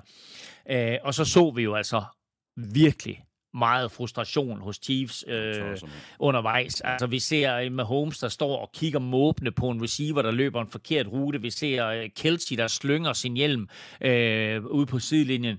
Øh, vi ser Taylor Swift, der er nødt til at give Mahomes' kone et kram. Altså, stakkels Taylor Swift, øh, det er jo forfærdelig chance at, at, at få, ikke? Jo, øhm, men forstod jeg godt, den der. Ja, tak. Øh, og så, så, så synes jeg, at vi her også så konsekvensen af de mange tabte bolde, fordi Mahomes er stoppet med at stole på sin receiver. Ja, og han vil hellere løbe selv, end at tage chancen med et kast. Og det er sådan lidt øh, Superman Josh Allen-agtigt, og mm. det gik ikke godt for, for, det er ikke gået godt for Josh Allen, og det kommer heller ikke til at gå godt i længden for Mahomes. Så de skal finde noget kemi, og de skal, han skal begynde at stole på sin receiver meget, meget hurtigt, hvis ikke Chiefs de skal ryge af slutspillet med, med brag, øh, vel at mærke, hvis de altså kommer i. Mm. Lige nu er Chiefs 9 og 6. Øh, de får besøg af Bengals. Raiders er 7 og 8, og de spiller ude mod Colts. Og så øh, hopper vi videre til en af lørdagskampene, Chargers Bills, og den kamp endte med en sejr til Bills på 24-22. Tredje sejr i træk, og det virker til, at øh, Josh Allen og resten af, det her Bills-hold har fået sat bilen i det rigtige gear på det helt rigtige tidspunkt og har kurs mod slutspillet. De har i hvert fald givet sig selv chancen. Men øh, den her, den kunne altså godt være smuttet øh, mellem fingrene på dem. Ja, puha. Også, også fordi altså, det her det minder sådan lidt om oktoberudgaven af Bills, ikke? Og, øh, og, og det er jo bare en reminder til alle om, at, at yndlingsordsproget i NFL, any given Sunday, eller, eller i det her tilfælde, uh, any given lille juleaften, øh, at det stadigvæk holder, fordi tager man for let på det, eller, eller tror man, at en kamp er en walkover, fordi man lige har slået Chiefs og Cowboys, så tager man fejl. Og her der er det altså lige ved at gå galt, fordi Chargers kommer foran med 22-21 med, med 5 minutter igen, og så må Josh Allen lave noget Josh Allen-magi og ført sit hold på, på et langt drive, der så slutter med et, et Tyler Bass field goal, og så vinder Bills heldigvis. Et et nederlag havde jo med, med, med stor sandsynlighed været lige med slutspilsexit. Ja. Uh, nu ikke bare lever de, nu kan de jo rent faktisk stadigvæk vinde AFC East og, øh, og, og, og blive anden seed. Hmm. Men, men Bills legede med ilden her. De lavede tre turnovers, og de begik flere penalties undervejs, som, som stoppede lovende angrebsserier. Og det er der altså bare ikke råd til i de sidste par uger her, og, og slet ikke, når man rammer slutspillet. Det her, det øh, var jo øh, første kamp for Chargers øh, efter fyringen af, Brandon Staley som head coach, og Chargers er jo fortsat uden Justin Herbert, der først kommer tilbage på banen næste år. Så det var Easton Stick, der stod bag center. Jeg synes egentlig, at han gjorde det fint. Og så synes jeg faktisk helt generelt også, at Chargers viste sådan lidt mere hjerte og fight, end vi ellers har set tidligere på året. Og så er det godt være, at, at, at det knep lidt i, i, i red zone hister her, men så er det godt, at man har en kicker, man kan stole på. Cameron Digger. Digger, the, kicker. Uh, som jo ramte på, uh, på fem field goals her i tre fjerde kvartal, hvor Chargers gik fra at være bagud 21-13 til at være foran 22-21 og sådan kunne sniffe sensationen. Mm. Men uh, det lykkedes ikke. Til gengæld så vil jeg sige, at Dicker uh, måske er lidt symbolet på Chargers, fordi det var tydeligt, at de spillede mere frigjorte, og at der på en eller anden måde var taget et kæmpe å af deres skuldre med, med, med fyringen af Brandon Staley. Ja. Øhm, Eastern Stick spillede, øh, eller startede sin anden NFL-kamp for en, for en skadet Justin Herbert, og det gik jo noget bedre, end det gjorde mod Raiders for halvanden uge siden. uh, han ramte på 23 af 33 for, for 210 yards, og han løb også et touchdown ind. Uh, og han førte jo Chargers til et tidligt field goal og touchdown og en 10-0-føring. Mm. Øhm, og så tænkte man, hvad, sker der lige præcis her? Men, øh, men det lykkedes jo altså ikke at, at, at holde fast og vinde kampen, når alt kommer til alt. Så var han også op imod overmagten i form af et billsmandskab, som øh, ja, helt ærligt stadigvæk kan vinde Super Bowl. Ja. Chargers er øh, 5 og 10. Øh, de spiller ude mod Broncos. Bills er 9 og 6, og de spiller hjemme mod Patriots. Og så er vi øh, fremme ved en af vores one-to-watch-kampe, matchuppet mellem Dolphins og Cowboys. Og det er selvfølgelig ikke noget tilfælde, at vi har placeret den kamp her, fordi Bills og Dolphins jo er direkte afhængige af hinandens resultater, og så også fordi, at Dolphins og Cowboys i den grad er med helt fremme i forhold til slutspillet. Og sikke en kamp, en neglebider til det sidste, hvor Jason Sanders afgjorde det hele med et field goal, og en sejr til Dolphins på 22 20. Vigtig sejr for Dolphins, der jo hermed øh, definitivt fik sikret sig en plads i slutspillet, og samtidig også lige fik sendt et signal om, at de øh, altså godt kan vinde over et andet af de her sværvægterhold, og ikke kun øh, kan tæve løs på de øh, svagere modstandere, sådan som vi har talt om tidligere på sæsonen. Og de gjorde det på den måde, at de jo var i total kontrol langt hen ad vejen. Øh, forsvaret var virkelig godt og holdt Cowboys i et jerngreb, og angrebet flyttede bolden efter behag, men, men fik for få touchdowns ud af det. I stedet så måtte de jo igen og igen nøjes med, med field goals fra Jason Sanders. Fem styk blev det til, og, øh, og, og det var godt, at de gik i den retning, fordi de gik jo faktisk efter den på fjerde down tidligt i kampen, hvor de blev stoppet Øh, havde de også øh, sparket et field goal der, så, øh, så var det ikke sikkert, at kampen var blevet så tæt. Men efter det miss, efter det kicks, der besluttede de sig for, øh, måske efter at have lyttet til, øh, til NFL-showet, at tage alle de point, ja. der bød sig til. Og øh, det endte altså med at give dem sejren, fordi det var lige ved at gå galt. De er foran 13-7 ved pausen, de er også foran 19-10 efter tredje kvartal. Men pludselig så scorer Cowboys 10 point, og så ført Uh, de er altså med, med 2019. Uh, men Tua hiver et sidste lækker drive op af posen, og så kunne Jason Sanders afgøre kampen med sit uh, femte field goal med, med 0 sekunder igen. Uh, Raheem Mostert fortsat sin scoringsstime. Han er nu på 21 i sæsonen, og over 1000 yards faktisk, for første gang i karrieren som 31-årig. Uh, Lidt værre er det, at Jalen Waddle blev skadet, og lige nu sådan befinder sig et eller andet sted mellem tvivlsom og færdig for resten af sæsonen. Det her, det var jo øh, det andet nederlag i træk til øh, Cowboys, og vi talte også om det i, i sidste uge, at øh, der er en udgave af Cowboys, når de spiller hjemme i Dallas. Øh, der kan de jo nærmest ikke tabe. Øh, og så er der den anden udgave af Cowboys, og det er, når de er på udebane. Øh, nu bliver det altså vanskeligt for Cowboys at overhale Eagles i NFC East og sikre sig hjemmebane i slutspillet. Så det, er, det, det, det gør altså lidt naller, det her for Cowboys. Ja, yeah, altså de vinder jo næppe NFC East nu, og det betyder så med stor sandsynlighed udebane hele vejen gennem playoffs, og som det ser ud lige nu, så er det jo en kamp mod Buccaneers uh, på Raymond James uh, Stadium i Tampa. Uh, selvfølgelig ikke den værste modstander, men jo på den måde Baker spiller ja. lige nu, der, uh, der kan alt jo ske. Uh, Cowboys angreb haltede for anden uge i træk, og da det så endelig kom i gang, der var det lidt for sent, selvom Dak Prescott jo rent faktisk førte dem uh, til 13 point på de sidste tre angrebsserier. Uh, forsvaret havde svært ved at kontrollere Dolphins fart sådan i det åbne spil, men så snart Dolphins nærmede sig endzonen, og, og banen blev lidt mere kompakt, så var Michael Parsons og, og company jo vanvittigt effektive. Cowboys, jeg ved ikke, om du mærke til det, men de rykkede jo faktisk Michael Parsons lidt rundt i løbet af kampen, så han pludselig også var inde som middle linebacker, mm, mm. og han var altså super giftig hele kampen, og, øh, og, og gjorde det rigtig godt, og var, var bare her der alle vegne, og, og viste jo intensitet og evne til at læse play og evne til at lave taklinger, men øh, han brokkede sig noget øh, efter kampen over, at dommerne enten ikke kan lide ham, eller øh, overser eller ignorerer åbenlyse holding penalties på ham. Og jeg er sådan set tilbøjelig til at give ham ret. Men øh, jeg tror godt, at han kan forvente et NFL-shivekort øh, af den dyre slags, sådan en af dørene her den kommende uges Ja, det kan han sikkert godt. Cowboys, de uh, 10-5, de spiller hjemme mod Lions natten til søndag. Ikke noget helt uh, uinteressant, uinteressant uh, matchup. Og Dolphins, de er 11-4, de spiller ud mod Ravens. Det er altså også et matchup, der, der vil noget. Og øh, Ravens, øh, de var jo et øh, smut i Kalifornien i øh, mandags for at spille mod 49ers i den sene Monday Night kamp. Øh, første seedet i AFC mod første seedet i NFC. En kamp, som flere, øh, og selv inklusiv her i NFL-showet, talte om som en øh, mulig generalprøve på Super Bowl. Og det kan da også godt være, at det er sådan, det ender. Så er der nok en, en del 49er-fans, øh, der håber, at øh, det er rigtigt det der med, hvad man siger om øh, generalprøver, at det er her, man laver fejlene, og så gør man det bedre, når det virkelig øh, gælder. Fordi det her, det var ikke hverken for 49ers eller Brock Purdy's øh, aften nederlag på hjemmebane på 33-19. Ravens defense leverede i den grad varen, og så øh, spillede Lamar Jackson øh, endnu en rigtig fin øh, kamp, og, og nu må han, som vi også var lidt inde på i begyndelsen af udsendelsen, Elming, nu må han være øh, den absolute favorit til at blive MVP. Så det er to gange i den her udsendelse, at du bringer det samme op. Det, det, må, det må gøre lidt ondt at sige det der. Ja, men man kan jo lige så godt få det overstået, ikke? og jeg synes også, det er meget og behendigt. At, og du må så sætte en tyk, fed streg under, ikke? Ja, ja, ja, ja. Og jeg, jeg synes også, at vi godt kan sætte en tyk fed streg under, at, at du sådan øh, øh, undgår at fortælle, at 49ers quarterbacks blev sækket fire gange og kastede fem interceptions. Men det kommer vi til fire, lige om lidt, når vi skal tale om 49ers. Nu skal vi tale Ravens jo. Fire af Purdy, som så helt rundt forvirret ud og blev pillet ud efter et hit sent i kampen. Og så en enkelt interception af Sam Darnold, der kom ind i stedet for. Øhm, og ikke mindst fordi, og vi talte om ham her sidste år i draften, safety Kyle Hamilton. Og vi talte om, at han måske ikke var den hurtigste spiller, men at han havde fodboldnæse. Han, og han falder i draften til Ravens, var jo helt vanvittigt. Øh, men han er ved at udvikle sig til en af ligaens bedste safeties, og hvis den brede fanskare ikke kendte ham i forvejen, så gjorde de efter mandag to interceptions og en magtfaktor på et Ravens forsvar, der totalt pillede brøden af øh, Mr. Irrelevant.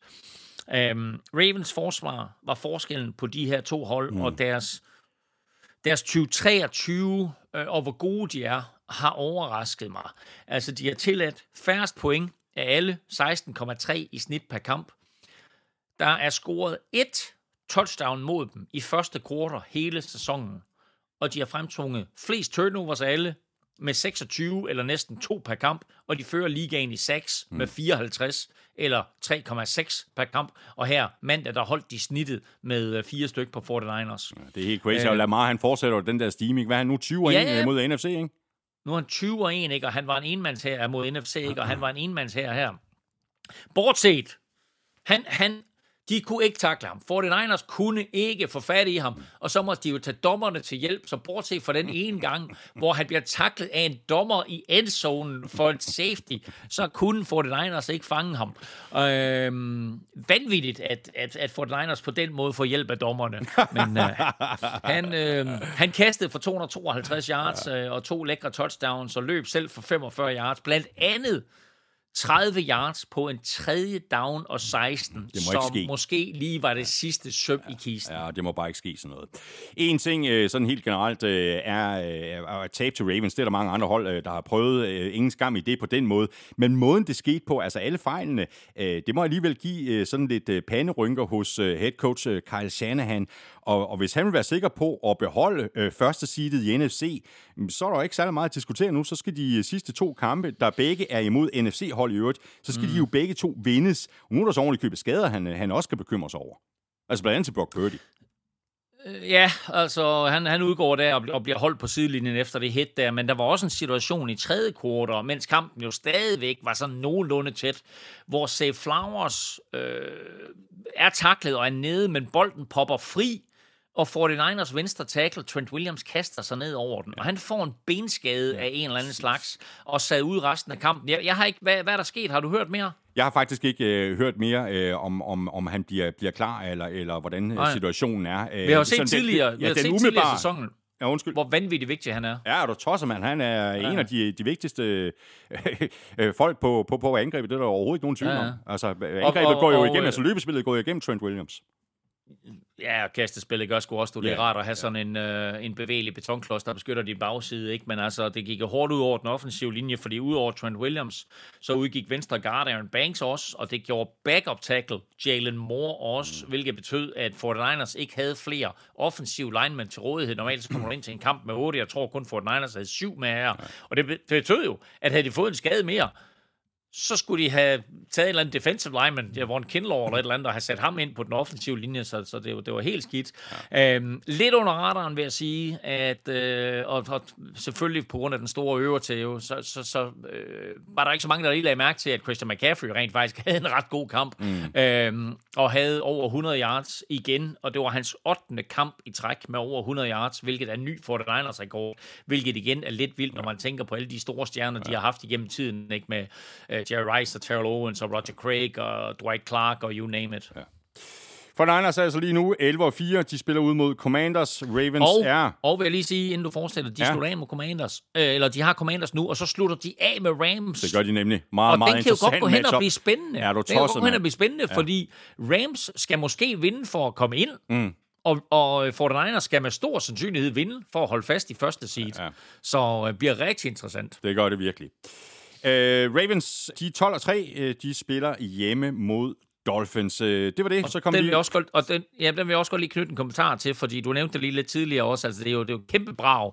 Øhm, vinder Ravens, er de sikre på at blive første seed i AFC. Mm. Vinder Dolphins, så kan de blive det, hvis de vel og mærke slår Bills i den sidste kamp. Bingo. Så kommer vi igennem øh, 16. spillerunde. Lige om lidt, øh, der ser vi øh, frem mod uge 17, når vi skal have lavet vores picks, og når vi har gjort det, så skal vi have trukket lod om et gavekort på 1000 kroner til nemlig.com i vores Det Bedste er det Bedste med nemlig Lige her nu, der skal vi til noget andet godt, og det er dig og dit momentometer i Elming. Der må være sket noget, ikke mindst i toppen. Og nu sidder alle Ravens-fans og ryster i bukserne. Ja, ja, og det kan de gøre med, med god grund, fordi Ravens ligger selvfølgelig øverst, og øh, der er en, en helt ny top 3, øh, og Fort Niners er faktisk røget helt ned på fjerdepladsen. What? Øh, og der, ja, ja, og der er også sket noget i bunden, faktisk. Så øh, der er jo kun én regel på mit momentometer, og det er jo, at øh, man ikke kan ryge ned, hvis man vinder. Mm. Men der er ikke nogen regel, der hedder, at man ikke kan ryge op, hvis man taber. Så, så der er to hold faktisk i bunden, der er røget op på trods af, at de tabte, og så et, et øh, nyt hold, der er øh, på plads nummer 32. Det bliver spændende at læse hele momentometeret, og når Elming får skrevet det færdigt, så kommer det til at ligge øh, præcis det samme sted, hvor det altid ligger, og det er selvfølgelig på gulklud.dk. Vi skal have quizzen. Åh, Det er tid til quiz, quiz, quiz, quiz, quiz. ja. Yeah.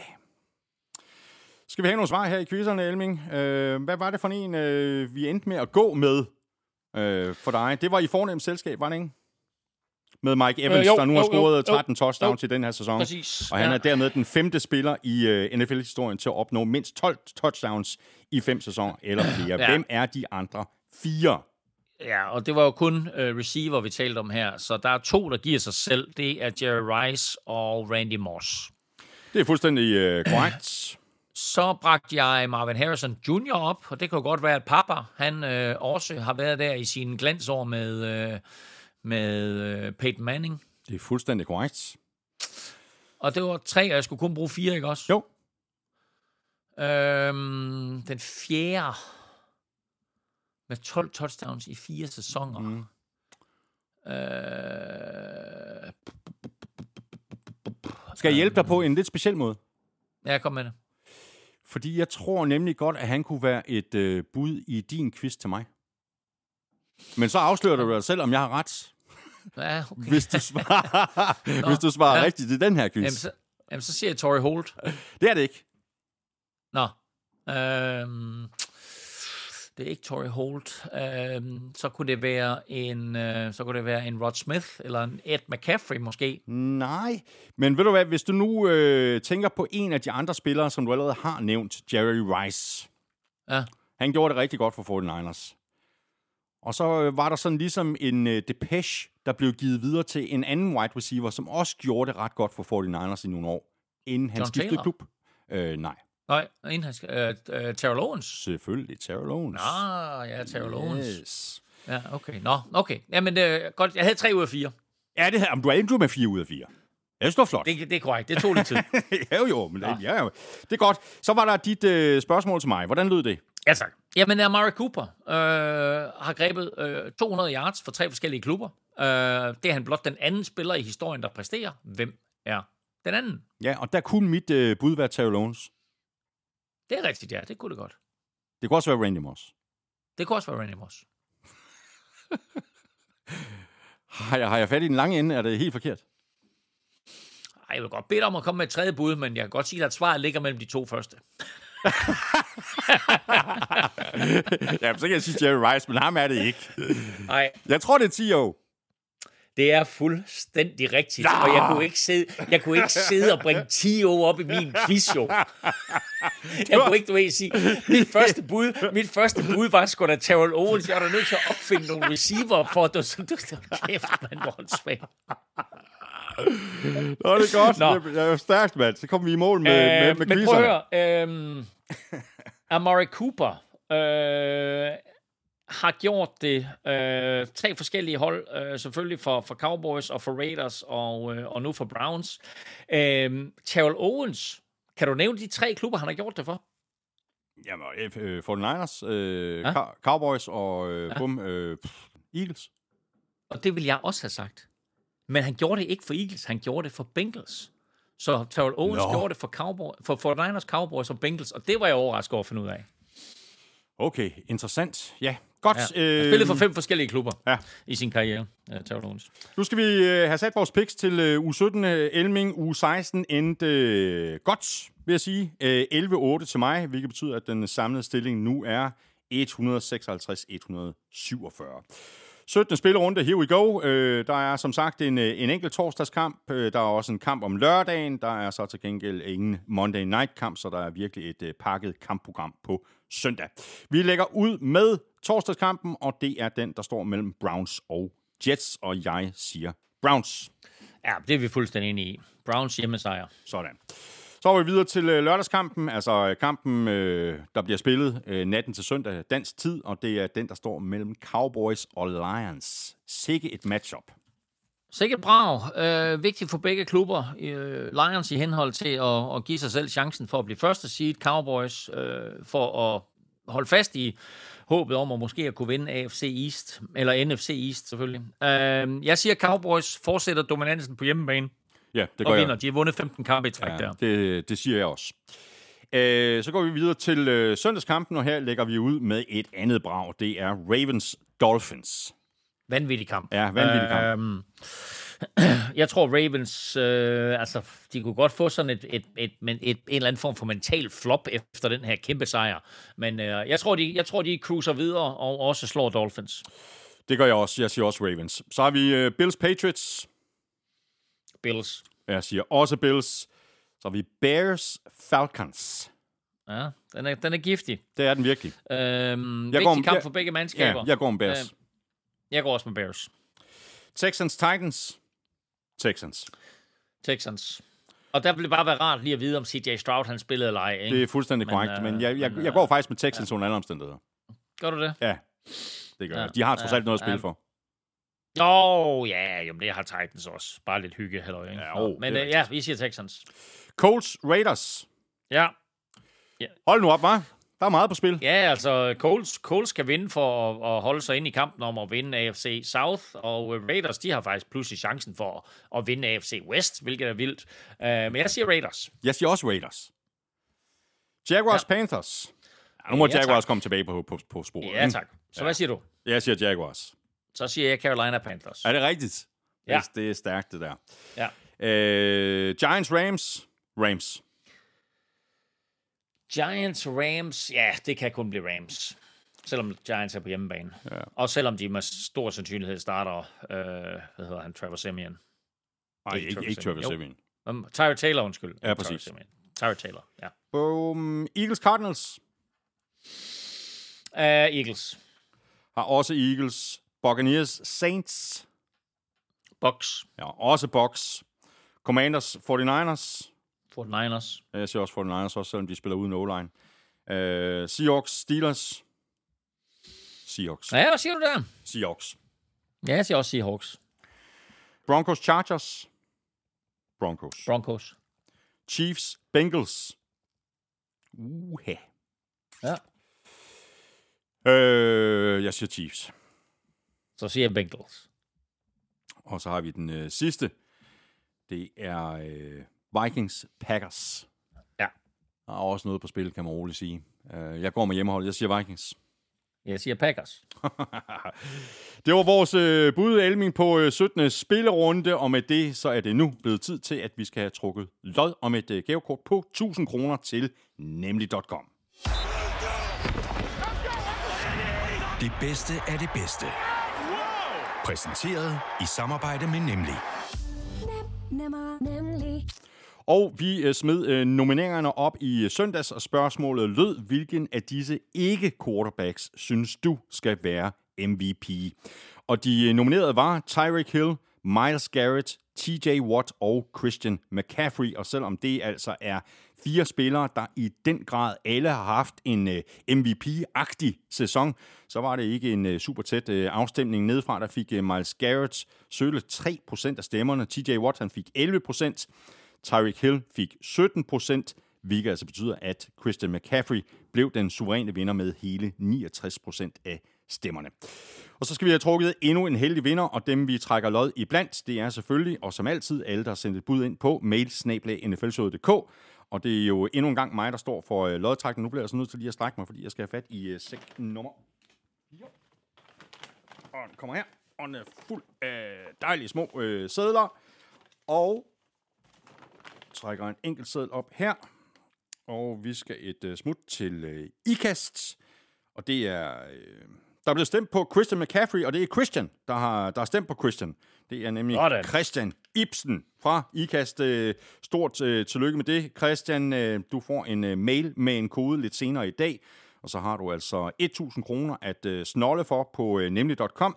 Frit valg på alle hylder, og måske kan du endda nå at bestille varerne, så de kan nå frem inden nytårsaften hvis du nu lige øh, står og mangler en øh, flaske champagne, eller måske en ordentlig omgang øh, taffelchips. Nemlig er med os igen om to uger, så det er bare med at følge godt med på Instagram, Facebook og X. Det er nemlig her, at vi sætter den næste konkurrence i gang, og det gør vi altså om søndagen, og det betyder så, at næste gang vi lægger op til det bedste af det bedste med, nemlig det er søndag den øh, 7. januar. Nemmer, nemlig. Tak for dig, Elming. Rigtig godt at have dig med fra Herning. Ja, og ved du, hvor jeg er med fra næste gang? Ja, du skal på ski, skal du. Øh, er du med fra Østrig? Jeg er med fra Østerreich, så jeg sidder sådan nede i Saalbach-regionen og Øh, fra at jeg sidder her og kigger ud over Herregårdsparken i Herning, så kommer jeg til at sidde og kigge ud over et øh, sneklædt bjerglandskab dernede. Det kan også noget, ikke, ikke? desto, ikke desto mindre, så er der en masse NFL, der skal kigges i weekenden. Så en fed nytårsaften, vi går i vente, så øh, ingen grund til at, øh, at øh, sidde hjemme og, og, og kede sig, øh, eller måske netop det, du vil sige til alle andre. Jeg kan desværre ikke komme til den nytårsaftenfest. Tak for invitationen, men jeg skal sidde derhjemme og kede mig med NFL. Ha' en rigtig øh, god tur og god fornøjelse dernede, og øh, øh, rigtig godt nytår. Tak, og øh, i lige måde, øh, tak for 2023. Og Men lige over. 2023, 2023-sæsonen fortsætter jo. Det gør den Så nemlig, lige præcis. øh, vi er klar efter nytår. Det er vi nemlig. Også øh, godt nytår til øh, dig. Tak fordi du lyttede med. Hvis du synes om det, vi laver, så kunne du øh, måske overveje at belønne os med en øh, femstjernet anmeldelse et af de steder, det er muligt. Det kunne for eksempel være i Apple Podcast eller i øh, Spotify. På forhånd, øh, tusind tak, og tak også til alle, der støtter os på øh, tier.dk eller via det link, der ligger øverst på nflsøde.dk. Hvis du ikke er med i tierklubben endnu, så er det ikke for sent. Og husk, at øh, hvis du støtter os, ja, så er du altså med til at sikre dig, at vi kan fortsætte med at lave showet, og samtidig giver du så også lige dig selv chancen for at vinde et gavekort på 500 kroner til fanzone.store.